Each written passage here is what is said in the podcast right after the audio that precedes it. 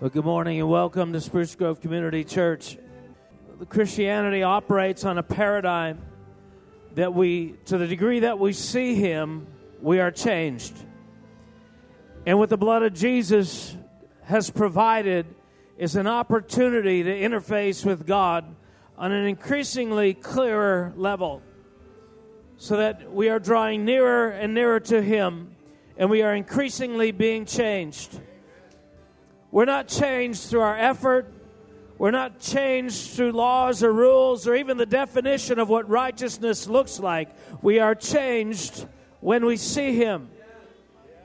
And so this morning, as we're worshiping, I have, I have this sense of this sort of prophetic picture. And I remember a prophetic word given years ago of this, uh, this, these meetings that were going to take place in stadiums all over the world and just worship and sharing and different things. And they're just random, occasional miracles and resurrections.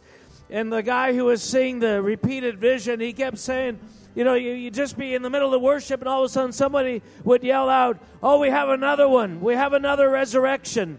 And uh, we have another, uh, you know, blind eyes being healed. And, and what happens is, is there's this atmosphere that can hover over a people kind of like a mother hen hovering over a batch of eggs. You know, all those eggs aren't going to hatch all at once, but, but you provide a common atmosphere.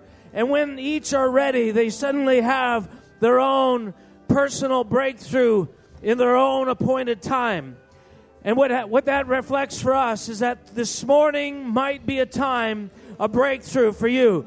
It might be a time when something has been incubating in your life where God has brought you to a certain point, and today may be the day when the shell of that thing breaks and the husk that has kept that life at bay suddenly gives way to a new birth. And so, as you press into God, as you press into that presence, as you engage with His Spirit, there is always a life giving atmosphere of His love and His mercy and His glory that can cause you to come into a new level of transformation as you see Him as you've never seen Him before. So let's press in and worship Him with all of our hearts.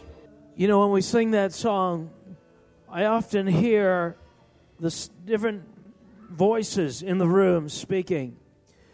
And I, I heard the voice of disappointment. I heard the voices of frustration.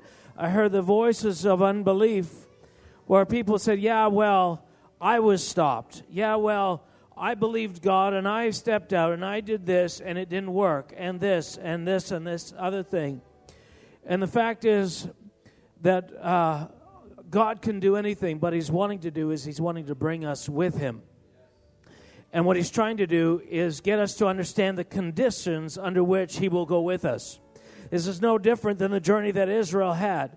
And at one point, God said, Well, you're going to have to go up, but I can't go with you. I'm going to have to send an angel with you. I'm going to have to downgrade the presence that I'm sending with you. And it's like, you know, even, even with that, when they went in and there was uh, that one nation, uh, that one city they went to conquered, and somebody had sinned, somebody had stolen from, uh, from the previous city. And so when they went to go to war, even though God is all powerful, they were defeated. And it's like, you know, God could have just defeated the enemy anyway, but they never would have awakened to the fact that there was something in their midst that he wasn't happy about. And so what he's what he's doing is he's always trying to, on the one hand, encourage us to go forward and believe, but at the same time, he's trying to filter out of us the things that can't go with us. And so he's always, on the one hand, encouraging you, and on the other hand, sifting you. And so if, if God has sifted you at some point to say, hey, there's something in your life that I'm not going to let go forward from this point, and you may seem to be stuck at a certain point, but I'm telling you, if you keep leaning into God, if you keep actually worshiping Him, that thing that will can't go to the next level will become disconnected from your soul, and then you will launch forward. But until, as long as that thing remains, you're stuck. But the, what, so what's the answer? Do I wait? No. You just keep pressing in. You just keep pressing in. You just keep pressing in because as that desire is expressed for Him and Him alone, something starts to shift inside of you. And then all of a sudden you find yourself crossing a threshold that for maybe for months, maybe even for years, you were stuck at. But God is saying to all of us, come up higher, come up higher. And even when you can't, He's still saying, come up higher, come up higher, come up higher. So, Lord, we say, our God is greater than anything. Lord, and if there's any error, it's human error. Lord, you are perfect in all your ways, righteous and all powerful, and, and your statutes are excellent and wonderful, and your laws are pure, enlightening the eyes. And you are more to be desired than gold, more to be desired than silver. So we bless your name and we will pursue you. And there's three things you can do right now. And, and it's the Holy Spirit always has a way of saying, I'm preparing you for the next level, the next going forward. And as Mark shared, he says, it's time to, to, to, to go forward, a sifting. And now there's three things we can do. You can be like Paul, you know, when the snake bit him. There's three things you can do. You can just go into the fire, look at the snake and your circumstances, but he just went over and he shook it into the fire. Shake and bake snake. Or you can look at it and you can freak out and you say, Woe is me. Look, I need help. Poor me. This isn't fair. Or you can do nothing and just stay in that situation and slowly die. But today, right now, is the moment to say, No, it's time to shake it off into the fire of the Holy Ghost and just carry on. And, and it became what was, what was supposed to be a, a death for Paul, actually became a, a kingdom building experience because that was a victory showing the power of God. That is our moment right now. Lord, we pray today that we would come to the place where we can lay everything down. And Lord, even when we think we have, only you know. Only you know. But you are taking us to that place. So we bless you for the journey and for the destination in Jesus' name.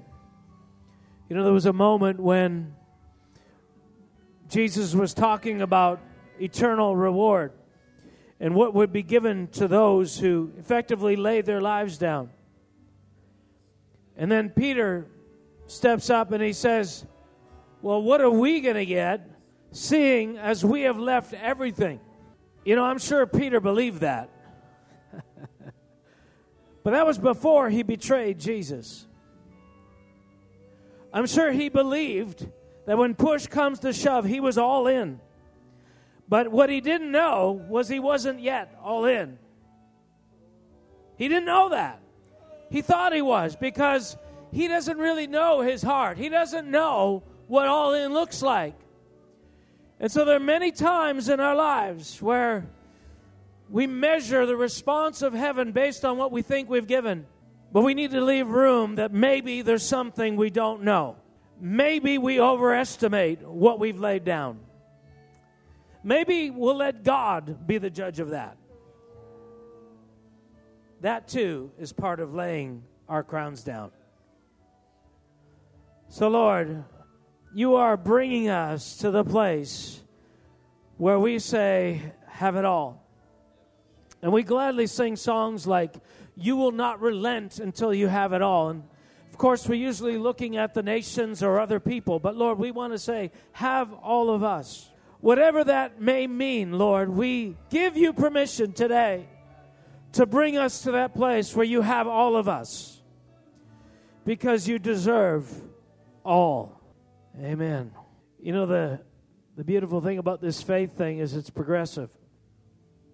And I always go back to that proverb that says, The path of the righteous is like the light of dawn. It shines brighter and brighter and brighter and brighter. And even when you think it's as bright as it could ever be, it can still get brighter. And so again, we, we say, Lord, we want to stay with the journey. Amen? We're going to show a little video here. This is, if you haven't realized that I write articles and I do these little video things, and this one is called a Watchman Minute. It's literally 60 seconds. Occasionally, they're a little sh- short of 60 seconds. We're going to play this because uh, this last week I got um, uh, an email from somebody about this asking a question, and I realized that it was a very pertinent question. And I thought, you know what? Maybe there are others who would like to hear the answer to that. So I've shared on this theme before. I'm going to go over what it is, but we're going to watch this, and then I'll I'll give you the answer that I gave that person. Go ahead.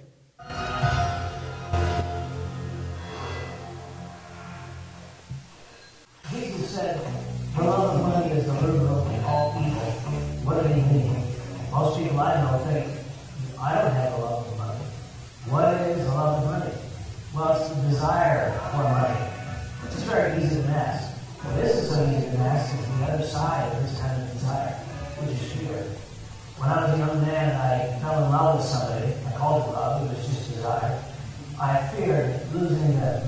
They gave me so much pleasure, I wanted to have them, and there was a torment around the thought of losing them. This is the kind of love of money Jesus was talking about. It's a desire to have something, to possess it, to have control over it. And it is often characterized by the fear of losing it. So, do you have the love of money? Do you have the fear of not having enough? That is the love of money. All right, now that's a pretty sobering thought. I, I, I bet, you know, I remember thinking for a long time, I don't have the love of money because, you know, I never, I've never kissed money, right? You know, I've, I, I've never, you know, uh, had all the affections I would associate with love for money. And of course, so it's a very nebulous sort of statement, the love of money. It's sort of meaningless in that sense. And that's, uh, but it's one of those things where, uh, and I remember at the time I was talking to a lady, and she was she was saying, you know, the Lord told me, she said, that I had the love of money, and I thought, oh, that, that's very cool. She said, yeah, He told me, and I denied it, and then He said, the the love of money is the fear of not having enough, and all of a sudden I, I just knew it was true. I didn't know why at the moment, but I knew it was true, and so I began to seek the Lord over a period of time, and the Lord began to show me the nature of that uh, of human love. And human love is not by nature giving. Human love by nature is is possessive. You know, we want to possess, we want to have, we want to own what it is we love. And yet, God's love is is uh, characterized by its ability to do for others. Uh, God's love, for God so loved the world that He gave His only begotten Son. And so, so there's a there's an ability to to release and and so the the fear of losing something there's a torment in that. And that in itself we're going to talk about this in a minute that in itself should tell us there's something with that wrong with that kind of love. And so i want to just say this out there i'm not going to make a case and i'm not going to here to tell you you have the love of money or, or you don't and this is the reason why. Just deal with it with god. But i'm telling you this any kind of fear in our lives is a sign, right? Hello. I mean, fear in your life is like that putrid smell of something rotting in your fridge when you open the door. You don't have to see it to know it's there, right? When you open that fridge door and you can, ew, you know, you know, you know, I'm sure everything's fresh. Obviously not, right? Something is rotting in there. Something, uh, some, what's this? Something stinketh in Denmark, or, or is it Holland? Anyway, so fear, fear is one of the evidences that God uses in our life to tell us that there's something He wants to filter out of our lives. And so, whatever the places where we fear, we need to pay attention because that, that, that suggests there's something God's after. And not because God is punitive, but God's saying, listen, I want to set you free. Because fear leads to bondage. There's always bondage associated with fear. Fear is a limiter, right? It keeps you. Well, I fear flying. I fear dark places. I fear open places. I fear sickness. I fear whatever you fear, you it keeps you in bondage, right? And so we want to we want to be getting rid of all the fear because fear is synonymous with bondage and what's the opposite? Love. Love is the opposite, right? It says perfect love casts out all fear. And so if we have fear in our lives, that means somewhere along the, the, the, the, the way we have a deficit of love. Love. Well, you, even think, well, what about courage? Yeah, love is a source of courage. Right? Do you, women, do you love your kids? Right? Will you suddenly confront a bear if your kid was in danger? Right? Yeah, because love is a catalyst for all kinds of great things. So, anyway, Father, I pray today that, uh, oh, you are the great surgeon, and we, we invite you to come and do the kinds of surgery that you're longing to do in our hearts, Lord. And uh, we love the way that you are taking us on this journey. And you are sifting from our lives those things that steal, kill, and destroy. Lord, it is your uttermost desire that we would experience life, that we would experience the abundance of life. It is your stated desire that that would happen in our lives. And so, you are busy by your Holy Spirit, actively seeking and destroying those things that steal from us the peace, the tranquility, the success, the victory that you've called us to live in. So, Lord, we say right now, if we have the fear of not having enough money, if that somehow, if there's an anxiety, if there is a torment in our life, if there's an inability to do things that you would otherwise be calling us to do because we have this fear, we want to be free from it. Can we say amen? amen. All right. So I uh, last week I got a uh, text, or you know, doesn't matter what kind it was, it's from Facebook, whatever you call that message. And uh, this fellow who had heard me, I didn't even know I shared this, but I'd shared this apparently recently in the Netherlands, and so he was asking me, he said, Listen, he said, I, this is a big problem for me. He said, My whole life is filled with constant anxiety about the future, uh, fear about how am I going to da da da da da da. And so he's, he has this inability, he was saying, to to you know to to walk in the future to touch the future. And so and i'm i'm sure many of us identify about the, uh, around these kinds of issues. I remember years ago when i had that and I had the additional handicap of not having an income, which was, you know, seriously vexing. But, uh, you know, the Lord had called me to, to live by faith, and I was doing ministry and writing articles and traveling and speaking to churches, but, but you, didn't have a, you didn't have a guaranteed income ever. And so, you know, it was like, ah, you know, I was constantly, and I remember one time, you know, I, if you'd asked me, oh, no, I don't have the fear fear of not having enough. I don't, I don't have the love of money. And yet I lived in constant anxiety around how are we going to pay the next group of bills? How are we going to get by? And I remember recently sharing this with some people.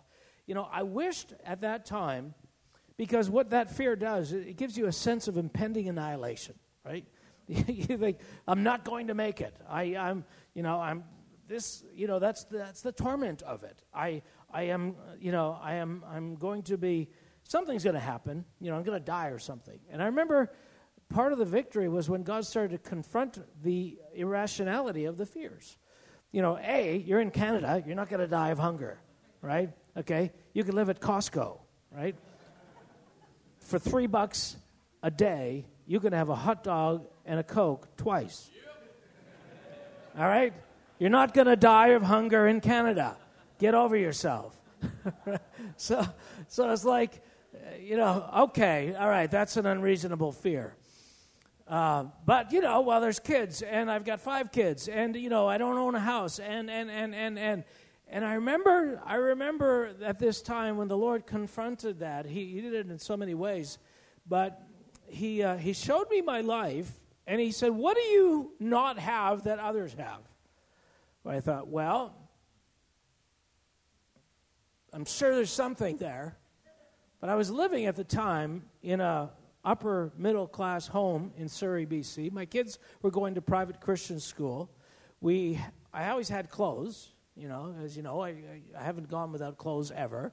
Now, there may have been times when we had to have peanut butter sandwiches, but we had peanut butter sandwiches. And I remember the Lord saying, to What do you what do others have that you don't have? And I, you know, in terms of lifestyle, And I thought, wow, you know, I've got a three year old vehicle that I had given to me. And I thought, I thought, the only thing I don't have is a steady income. But actually, I've never missed a visa bill. I've never missed paying my rent. I've, I've never not eaten. You know, I was overweight, so I was like, you know, obviously we're doing all right. Uh, and so, and so I, I thought, I thought, yeah, I, I'm not really missing anything. So, what is this underlying anxiety and angst about the future?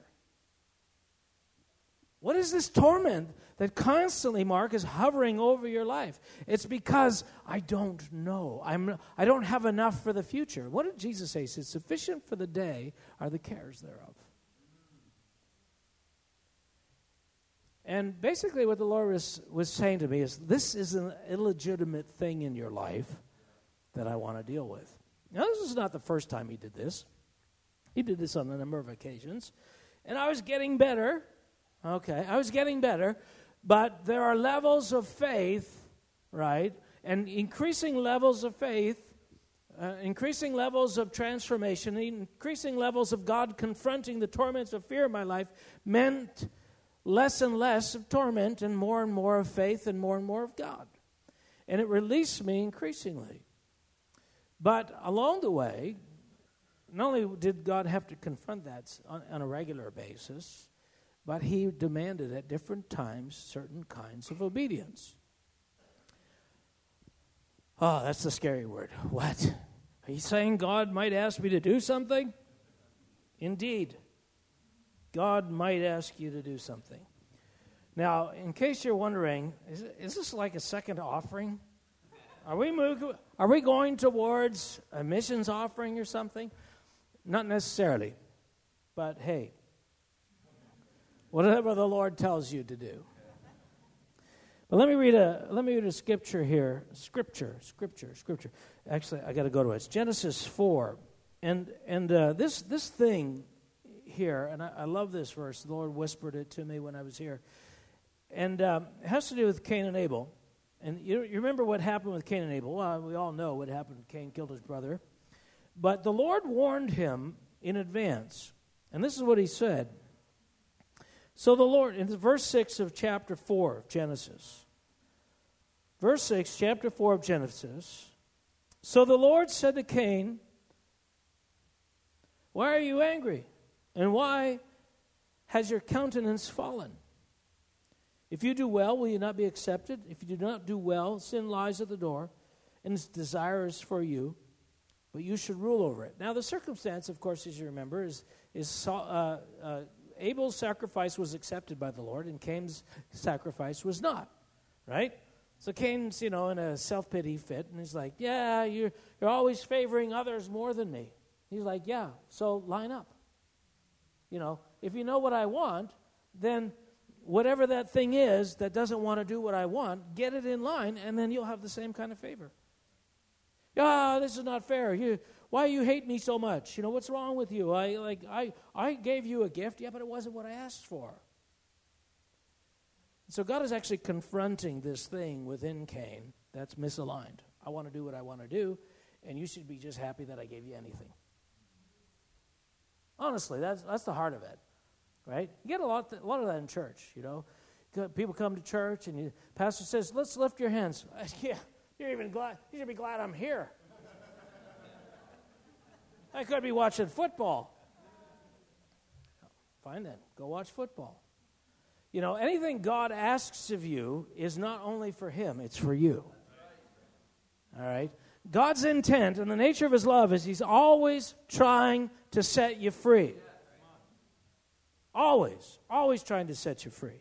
So you, we need to resolve that in our minds that any hardship, any discipline, any chastening, anything that God is doing in our life is to set us free so that we can enjoy what He's given. Right? You know, I, you, you, you have kids, right? Don't touch the hot burner, but I really want to. Trust me, it's for your own good. Right? My son, tell him, don't put anything in electrical sockets. Well, he got this, you know, electronics kit. So he thought, surely these belong in the sockets.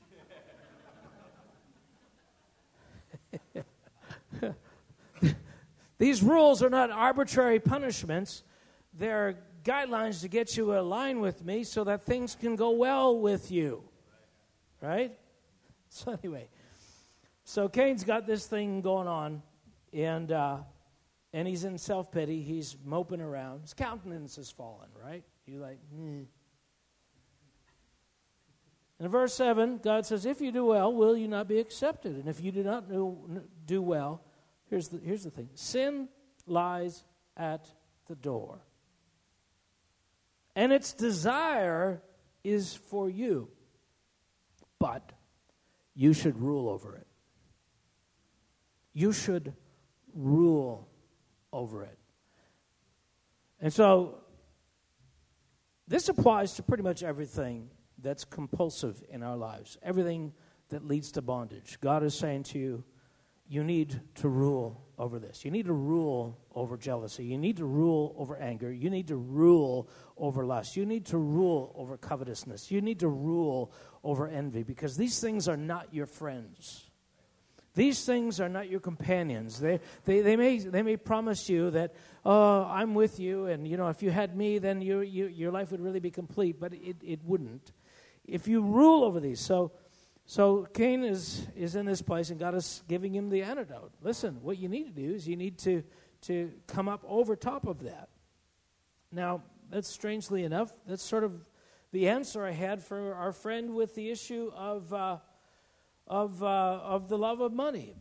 Uh, and I was saying to him, listen, this, this is what you need to do. Is, I mean, you've done a great job. The first step is, is one of the hardest, recognizing you have a problem. Right? I, am acknowledging that this is an issue. Most Christians I know spend 95% of the, you know, when, it, when God is dealing with something, 95% of the dealing is try, God trying to get you to admit that you have the problem. I just saw this thing about this comedian, and he's talking about trying to win arguments with his wife. And he said, he said, he said, I, I, can't win an argument with her because she just changes the language and, and denies that, that she's doing the thing that's responsible that, that, you know, for what I'm talking about. So he said, here, I'll give you an example. He said, I, I was, uh, I, we were about to watch a Netflix movie, and I said to her, I said, you know, well, let's, let's get started. She said, just wait a minute. I just have to use the bathroom. So I'm, I'm waiting there, and I'm waiting five minutes. I'm waiting 10 minutes. I'm waiting 15 minutes. And you know, even for her, he's thinking, this is, lo- this is long.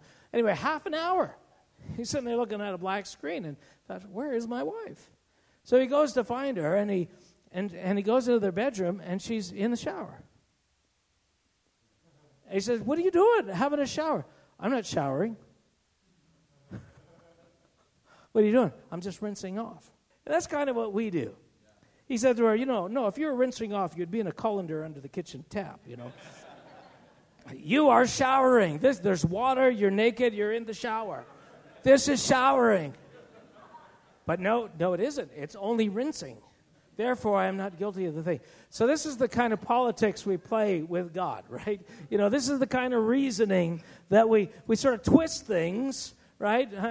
My, uh, one of my children was a master at this. You know, it was like, Did you hit your brother? No, he ran into my fist. you know, Okay. 95% of the journey is God getting you to the place where you can admit, I am guilty of that thing.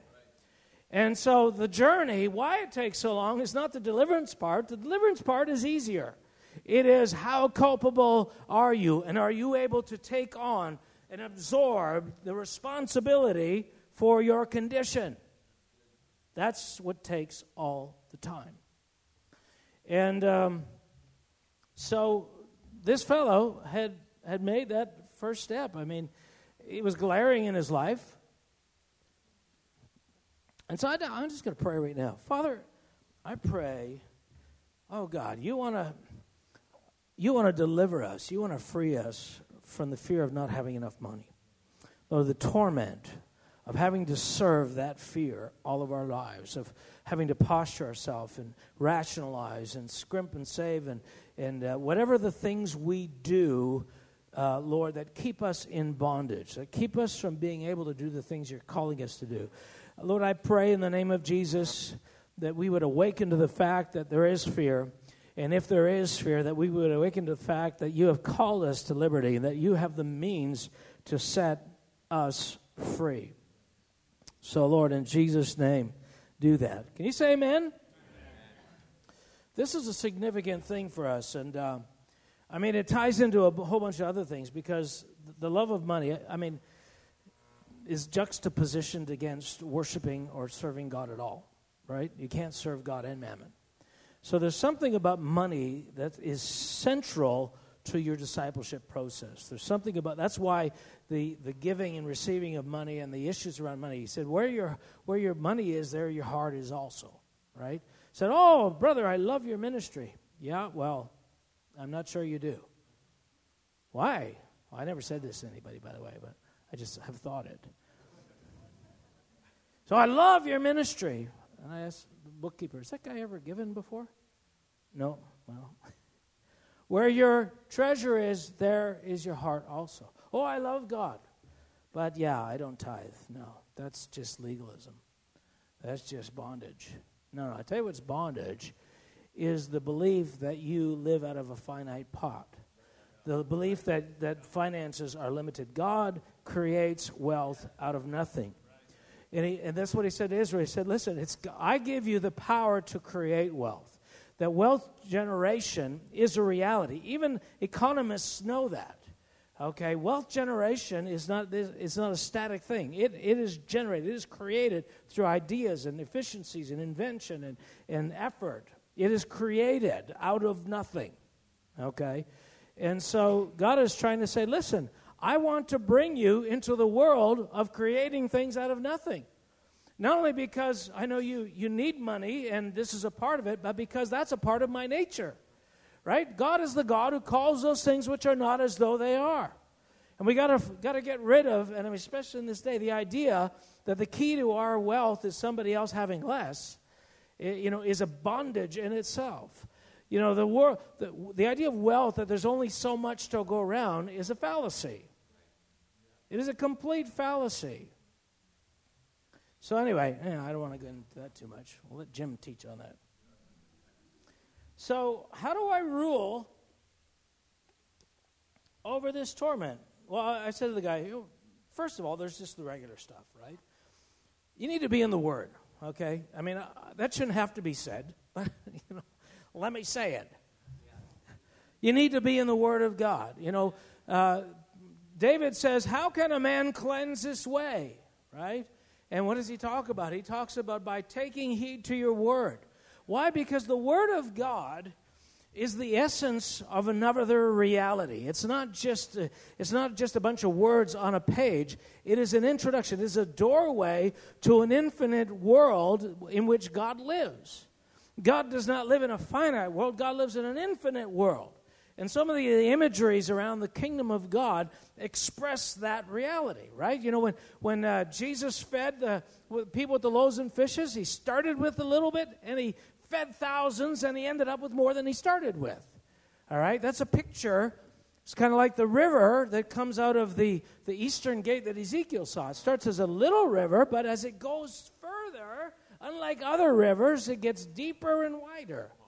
There, there starts to be more volume in that river of God. And that's the way God works. He said, Listen, what I want to do for you is to get you connected with an unlimited source and, and, that's, that, and faith allows you to connect with the unlimited source so that, so that you never run out. The cruse of oil will never run dry. That's God's plan for you. You say, well, yeah, but I, if I give away this, this little oil that I have, then I don't have any left. Right? Remember the miracle with the, was it Elijah or Elisha? Elijah and the cruse, Elisha and the cruse of oil. They're in a famine, right? They're in a famine. They're in a famine. They're, you know, he comes to the, the woman with the, the one child and said, What are you doing? Said, Well, I'm going to make this last cake and then we're going to die. and what does the prophet say? Yeah, well, here, here, have mine too. What does he say? He said, Yeah, give that to me. Make, a pan- make one for me, and then you have what's, le- what's left. You gotta be kidding me. I just told you we're to die. And he said, Well, if you're to die anyway.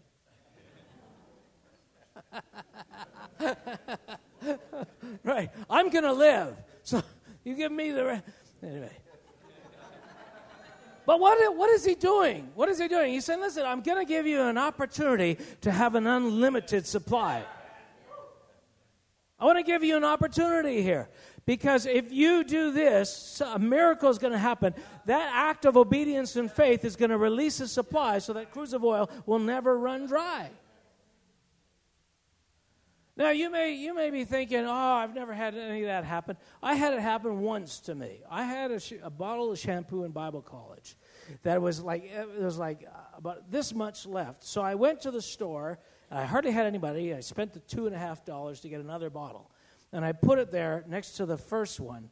And that first one lasted me for a month and a half after that. And I shampooed my hair every day, and I kept expecting it to run out, and it didn't run out. And so you know, God was just trying to show you, listen, I can do this. I can do anything.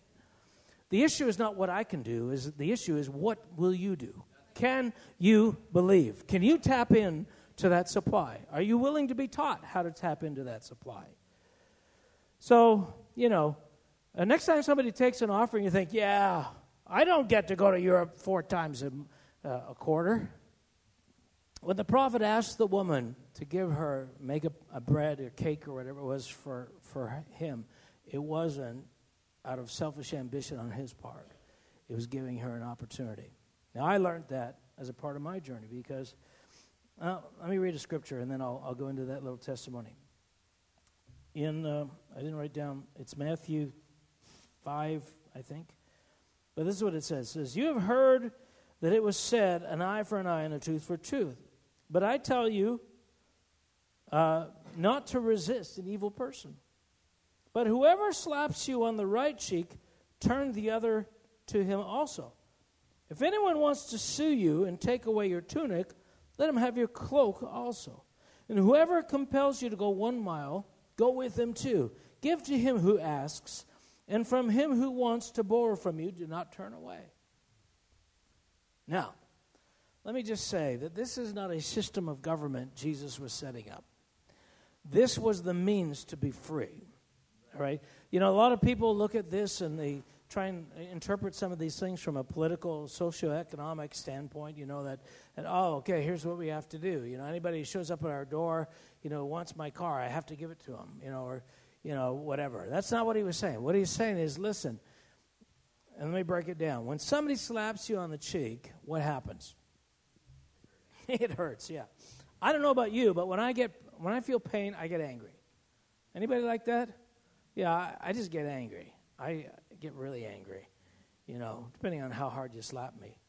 But uh, and the impo- the anger that rises up, or the response that rises up out of me, wants to do back in like kind. Okay, that's the key. Is that there's a compelling force that's pushing you in a direction, and what Jesus is saying uh, rule over it.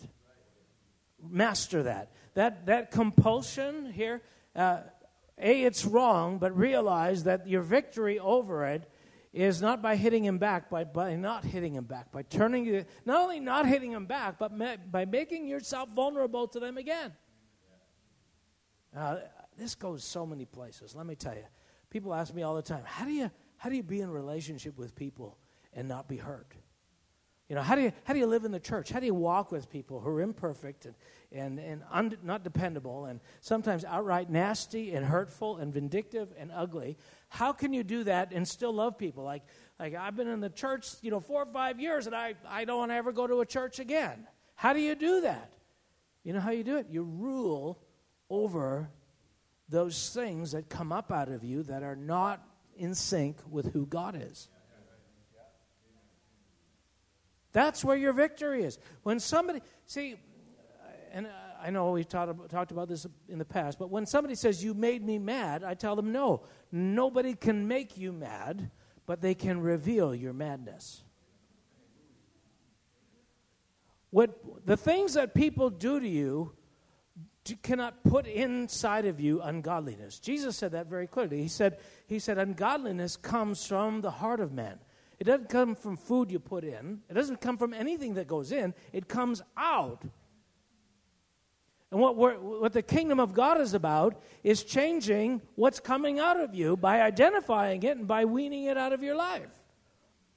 So he's saying, listen, this impulse to hate, this impulse to exclude, this impulse to, to be proud, this impulse to control, this impulse to be jealous, to, to envy, to, to, uh, of unforgiveness, all those things, they're coming from inside of you. Yeah, well, they deserve it as well. That's beside the point. Right? Jesus is on the cross. He said, Lord, forgive them. They don't know what they're doing. He didn't say this. Well, unless they repent, I'm not forgiving them. You know, they, they haven't really repented yet. Look at them. They're dividing my clothes. I'm not forgiving. Well, he didn't, it had, it was a one way street. He's, he knew that I'm, I want to release the resurrection life of the Father here. And the way I do it is by shutting off every valve that isn't that. So the question is what valves prop up in your life that are not that? That are not generous, that are not gracious, that are not merciful, that are not loving, that are not forgiving. Any of those impulses do not, they are not attributes that belong to the other people in the equation of these relationships. You know, your wife or children or anybody. All right?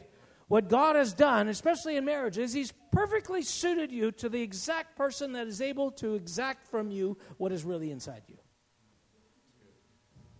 They are perfectly honed to push your, push your buttons.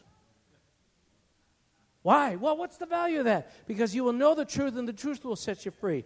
And they act in a certain way to bring out of you who you really are so that you can see who you really are and rule over it. That's the redemptive process. But what about the church? The same thing. Right? So when when the Lord was dealing and, and again, this took it's taken years and I'm still at a whole other threshold in my life. In fact, I believe that this not only applies to me, it applies to our church. I believe God is calling us into a new season of, of extravagant giving toward missions. I believe that's where we're going. I believe, I mean, I, I get dozens and dozens of requests per week uh, in India, Pakistan, Central America for money, for supplies, for things. I mean, it's endless. And, uh, there's no way we, I could meet the needs, certainly with the supply that we have right now. But I believe God is leading us as a church, and He's leading us the same way He led me. So when I was at this particular place where the Lord was showing me that there was this fear in my life, this fear, this torment about not having enough money. The Lord, uh, the Lord told me, uh, A, you need to stop trying to increase your ministry. Uh, I mean, I was, I was calling people, trying to get meetings, trying to make things happen, but it was all out of unbelief. Lord said, You know, it's not that that's wrong, but He said to me, You're doing that only because you can't trust me. Now, He isolated that in me. And I was just imitating what others were doing, and it was working for them, but God said, Yeah, it's not working for you because I don't want to reward unbelief. And when he showed me the fear, and I remember that I was so stunned because I was trying as much as I could to look like a person of faith. Anybody ever do that? Right? I'm trying to line up. I'm trying to say the, oh yeah, well, you know, we don't have any income, God's going to take care of us. Like the Lord's like, you don't really believe that. You keep saying it. Anyway, when he showed it to me, in fact, actually, I remember the meeting. There was a guy named Eddie Trout, South African prophet. And Wendy and I were in the meeting. We had Tiff, uh, uh, Jennifer was born at the time. And he's speaking, and right in the middle of his speaking, he starts talking about money. He said, You know, uh, sometimes, uh, sometimes we don't even take offerings because offerings aren't our source. God is our source. And I, I usually would say, Hey, amen, because I was usually trying to convince myself I did believe. And at that moment, I just, boom, I just saw my heart. And I thought, I don't believe at all. Like, I, I believe a little, tiny little bit, but hardly at all. My, my, my life is driven with fear and anxiety. And I, I, I was stunned by that. And I went back and I'm seeking the Lord, and the Lord said, All right, first step, acknowledge the truth. The next step, obedience. You need to give away some money. I said, Well, Lord, I, I hardly have any. Well, you have those investments that you're, you, you were given. It's a lot of money. and somebody said years ago, and I'm not saying give away your investments. I'm not saying that any. I'm not saying any of that. I would not say that because the obedience that God called me to was rare and unique, and it was to fix a problem with me within me. It's not an equation for anybody because I don't want people to go away from here and just randomly give away money, thinking that's going to fix an issue and that's going to twist God's arm to do with for you what you think He's going to do. That's not how this works. But God said specifically to me, give that money away. So Wendy and I prayed, and we gave some money away. And uh, within a month, a businessman came along and began donating uh, an amount per month that was five times the greatest gift we'd ever gotten on a regular basis. And um, anyway, it opened up a channel because the closure, the problem, the issue is not your relationships, not how connected you are, not how visible your ministry is, and not whether you're, you're, you're a woman or a man or, or white or black or in the right community or in the right. That, none of those things, those are all super, superfluous to this equation. The issue is your heart. The logjam is always in your heart. As a man thinks in his heart, so is he. So it's like, Mark, you can say all you want. Oh, I believe God, I trust God, I'm doing this, and I'm, you know, for God. he said, but, but the condition of your heart is that you keep having anxiety and fear all the time. That's who you really are. Admit it. The truth will set you free. And then now do this. And so obviously there's, there's a key here. I mean, we're, we're told that. Where our treasure is, uh, where our hearts, where our treasure is, there's our heart also. But in Luke chapter 6, verse 38, this is what it says it says, Give, and it will be given to you. Good measure, pressed down, shaken together, and running over will be put into your bosom. For with the same measure that you use, it will be measured back to you. That's Luke 6.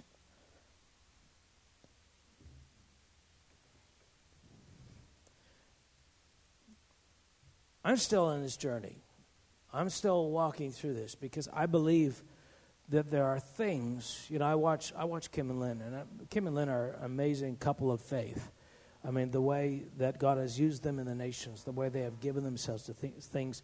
Not everybody's called to the same same things, but they're an inspiration to me. Um, and I'm not called to start orphanages, so I don't feel like you know, oh, that's the answer. Start orphanages. People love giving to orphanages. That's not the key. The key is obedience in the context of your life. Now, I will say this if you can't tithe right now, I question whether you're even saved.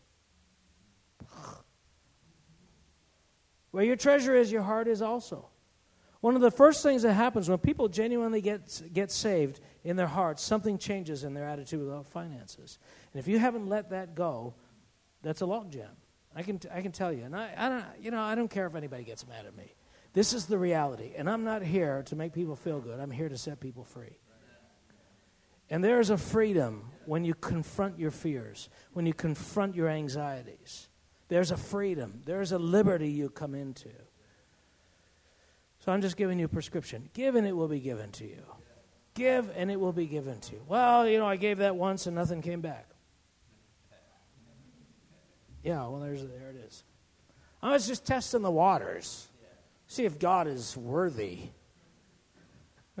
Can I trust Him? You know, do we even need to explain how bad that is? Right? Is this, is this hard on you? Is this hard on anybody? Where our heart is, our treasure is. Well, you know, I could give to orphans, but I'm not giving to the church because they just spend it on things. We get all these justifications, and I know I feel a little bit of discomfort around this. But there's freedom. There's freedom. There is freedom. There's freedom. There's freedom. There is there is a supply. I mean, not only a supply, but there's a freedom from fear. I, I remember thinking, man, if when I was in the middle of that thing and I had those five little kids and we, we, were, we were paying an exorbitant amount. Back then it was like $1,500 a month when I could get a place for 350 here.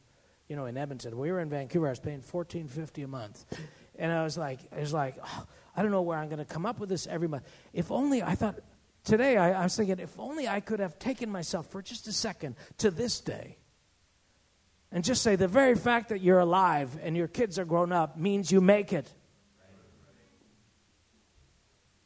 Right? If you could just see yourself in the future, it means you make it. So, all that threat, all that fear, all that thing hanging over your life that dominates so much you're thinking, wow, should I do this? Should I buy that person lunch? Should I give an extra five bucks in the offering? Should I, you know, make a donation? Should I go on a missions trip? Should I, should I do. How can we even obey God when everything that we do is dictated by anxiety and fear? That's what freedom does. Freedom takes away any other pressure so that you're, let me see, what's the right word? Free. Hallelujah. How much could God do? Ben, you got a testimony? I'm burning inside at how true this is. And financially, I'll just say growing up, uh, my family was dirt poor, and I came from 10 chil- eight children, two parents, 10 people. And my, my understanding of financing was my dad getting out of the van going, God, why do you make me so poor? And I figured that's how money worked. like, really, I figured if you just, you know, it's kind of up to God. And he just either goes, You're rich and you're poor. And it was really messed up. And uh, I don't need to get into everything else, but this, God challenged me this year with giving. And it was this really crazy scenario where I could have gray areaed it so bad. And what I mean by gray area is it, it really was muddy. And, and, and my decision, even if I made, if I chose to not give, could have easily just flushed away. No problem. You know what? It's understandable. You didn't have to. It's, and so, and so the scenario is this. Um, God told me to get into real estate, and I was in it for two years, and there was all this promise and all this hope that He had spoken to me about it. And guess what?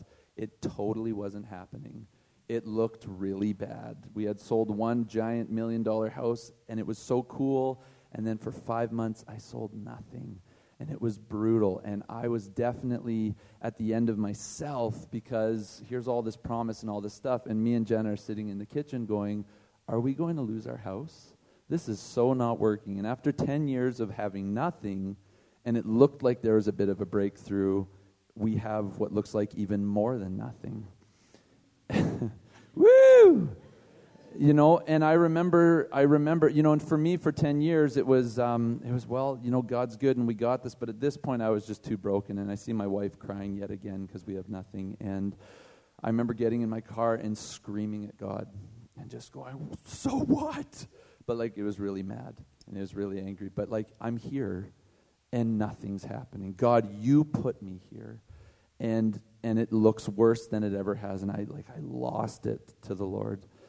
And um, God put in real estate a mentor above me, and his name's Harold If He once it was a part of this house decades ago. And God made it that I gave to Harold on every transaction, which was hard for me, but a great exercise in giving. Now, this is this is where I want to get into it. In real estate, if if you work with someone else's client, the paradigm is you give half. That's what you do, right? It's like, hey, this guy called, you worked with him, I wasn't available, you shut the deal down, I get half. It's very clear. Now, here's the scenario that worked out, and I, I'll get there, Mark, I'm so sorry. And so, I showed a house to one of Harold's clients a year previous to this breakdown moment. And um, that client brought a friend with him. The friend did not know Harold. The friend had no connection to Harold. And we did the little transaction. Nothing much came of it. A year later, we're destitute. I get a call, a miraculous phone call. Hey, Ben, I don't know if you remember me from a year ago, but I, I want to buy a house with you. And I'm like, whoa, God, you're so faithful. This is amazing and we sold a house and we you know 7000 bucks was coming and for us that was like just keeping your head above water that was just going to let us go and then come back down. That's it. That seven grand was not big enough to do anything for us. And I remember the Lord. So this is this is the moment. This is the giving moment. Okay, and we can, guys, and I say this every time I grab the mic. We can pray to God and we can sing and we can cry out, which I encourage us to do. But then there's always a real life, manifest on the earth action that actually proves where your treasure, your heart is, right? So as Mark's saying this, I'm like, ah! I gotta tell this because God, it's so true. So your words, I'm sorry to say, but your words just aren't enough. Your your dedication and your intention to God of you're everything, God, and blah blah blah. He's like, good, I love that. Ready now? Okay, that's just how it works, and that's how it'll always work. That's just, I call it Ahamming it. Okay, it's Abraham. You take Isaac, you put him on there at the last second. No, I just wanted to know. You Aham it. Okay, that's my new term, and I love it. So, so here's the thing we've got nothing. We don't have investments, we don't have anything, and we owe so much money immediately everywhere. And, um, and it's not like I wasn't working. I was trying to work. Anyways, that's me feeling guilty. I make the sale. There's seven grand coming, and I hear the Lord go, I want you to give half of that to Harold. And I'm like, oh man, you got to be kidding me. You know, and like I said, that 7,000 bucks was just a breath. That's all it was. So you want you want me to cut that in half to 3,500? That doesn't even make sense. And moreover, the guy has more than enough money. He does not need 3,500. If, even if, if I were to approach him and explain to him where we're at and that God told it, he'd be like, no, keep it, right? He'd feel it for me. But there's all these ways that you could, I could make that extra 3,500 come to us. But I heard the Lord go, I want you to give it. And, and he goes, at the end of the day, if you weren't with him a year ago with that other client and that friend didn't show up, would this scenario have ever happened? And the answer is no. And so he goes, I want you to honor that, that agreement, that relationship with that man. And things can actually come down and be very, very simple at the end of the day. As much as we want to make it dark, God's like, let me make it, if we're willing to hear it, let me make it simple for you. Now, remember my paradigm of financing and money and and how I think it works, right? Like God's wanting to break me out of this. So, I wouldn't say I wrestled, but definitely for about a week. And I don't think I I don't even know if I said anything to you yet, but I just sat on it. And I knew what the right thing to do was, but man, we really needed that. right? Like how do you let that go? And he doesn't need it. And finally, um, about a week later, I remember exactly where I was. God just set it on my heart. And I was in the car, and uh, I was right by Living Waters and Spruce, and the, the light had turned red, and I called Jenna, and I said, I hear the Lord saying that He wants us to give that half to Harold. And Jenna immediately in her spirit, yes, totally. And, and then I prophesied over us.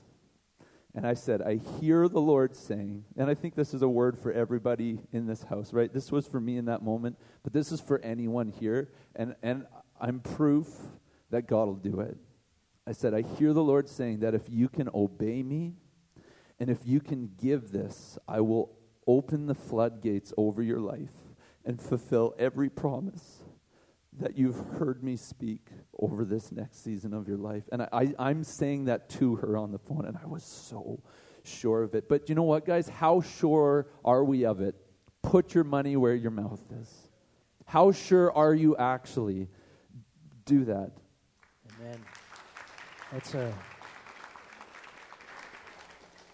You know, God had him in that equation. It wasn't about how much money that guy needed. It wasn't about whether, well, according to the deal, this really doesn't apply. I don't technically owe him that money. It was the Lord saying, Where's your source? Where's your source? Now, I know I said, you know, if you're not tithing, I question your salvation. I take that back. but the issue of money is pivotal, is central. The torment around not having enough, and the love of money is, is core to our journey. And yes, it is a progressive work that God is doing in our lives, freeing us from that fear. I'm just going to share this one scripture. Hebrews 2 14 and 15 says this Inasmuch then as the children have partaken of the flesh and blood, he himself likewise shared in the same, that through death he might destroy him who had the power of, the de- of death, that is, the devil, and release those who through the fear of death were all their lifetime subject to bondage. Fear of death is the ultimate fear. Underneath that master are many other fears, but they all work on the same paradigm. The fear of death brings you into bondage. It subverts your will and and chains you into something. And part of what God is doing by his Holy Spirit is just helping us discover all the different ways we suffer from fear. So it's not a condemnation. Oh, I have this fear, I have this fear. We all have fears. It's the question of how badly do you want to be free? Um, that's the only real issue. And you know, you know in your heart, as the Holy Spirit puts his finger on the different fears of your life, he's hinting about what it is he wants you to get. We sang that song, you know, we cast our crowns down. I will seek no earthly title. I won't, you know, I'm, I'm, you're the God of promotion. I'm following you. I'm laying everything down, you know, knowing that you are the one who gives. But you know what? Fear doesn't let us do that. We can't lay things down. We can't let things go. So we hold unforgiveness and we're bitter and we're jealous and we're possessive and we're cheap and we're un- ungrateful. Those things aren't just symptoms of bondage, they are the things that are keeping us in bondage. And God is saying, Come on, come up higher. Come up higher. I've got so much for you. He was saying to Ben, Ben, you think this is a lot. You think, that, I know this is so hard, and you think it's a big deal. But if you do this, a chain of things will be unlocked in your life. And he's living it now. But it, it dealt but it dealt with something deep in his heart. He came out from under fear and chose to honor a you know this man who was a, a father in business right honor your father and mother that things might go well to you it was like a precept if you do this things will go well with you so it wasn't just about money, it was about honor. And the, the, this story, or the inverse of it, can be repeated probably a thousand times in different ways in our lives. But God is saying, come on, we're not done. You're still here on earth. There's freedom to enter into, there's blessing to enter into, there's deliverance that you can have. And so I want you to close your eyes. I'm not going to have people come forward. But I, if you can pray this, I want you to pray this with me. Father, I'm afraid. I'm tormented and I'm anxious. But I want to be free.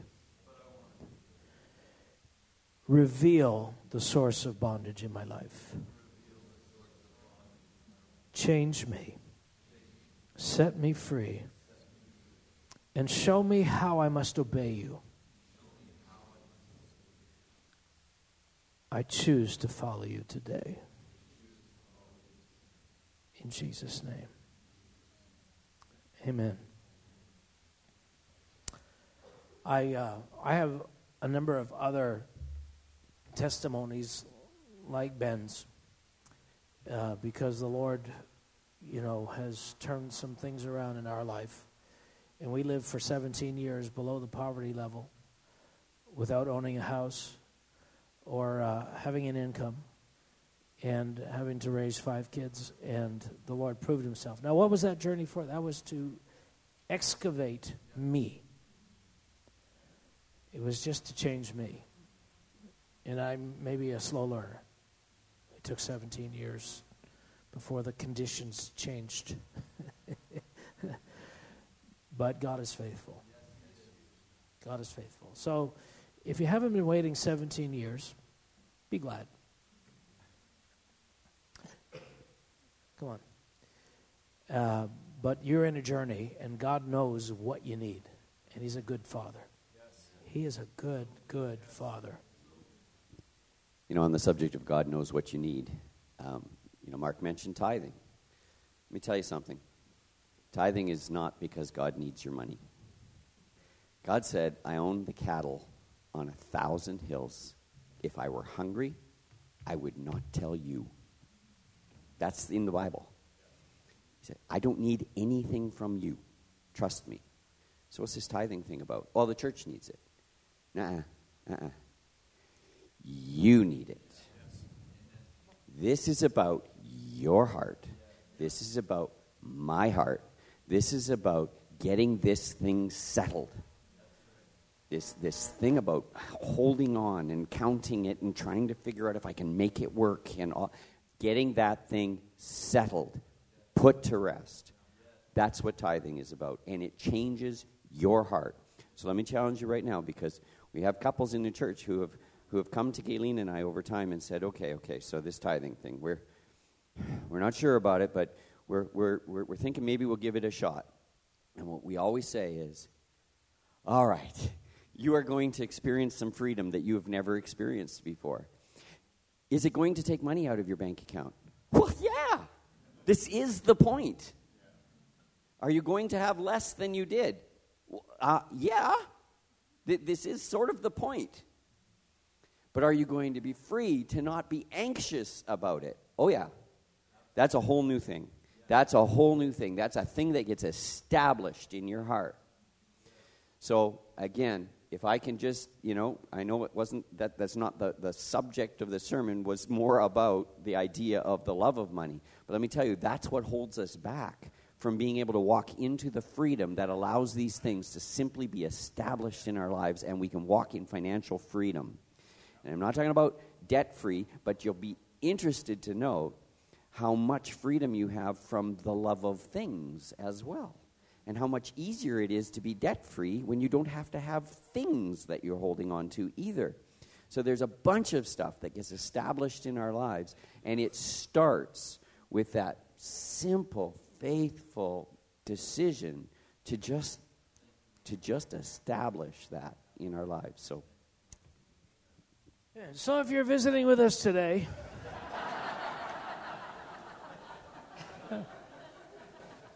we actually don't talk about money that much, honestly. We should probably talk about money more. You know, one of the things I, I when I look at the U.S. church, if you if you're a minister, if you travel and speak in, in churches, American churches is where you want to go because they're much freer around money than we are. And I'm wondering if that isn't a reason why they have the biggest economy in the world. They are the most generous people in the world as a people. And I believe, you know, we think, oh, yeah, those faith preachers, blah, blah. You know what? There's a reason why they're prospering. And, uh, and in Canada, you know, it's almost the death knell of your ministry to spend it to talk about money too much. Uh, we need to change that, that culture in, in Canada. We need to break through that because it's strangling us as individuals, families, and the economy, and our ministries, our churches, and our and our our, our future.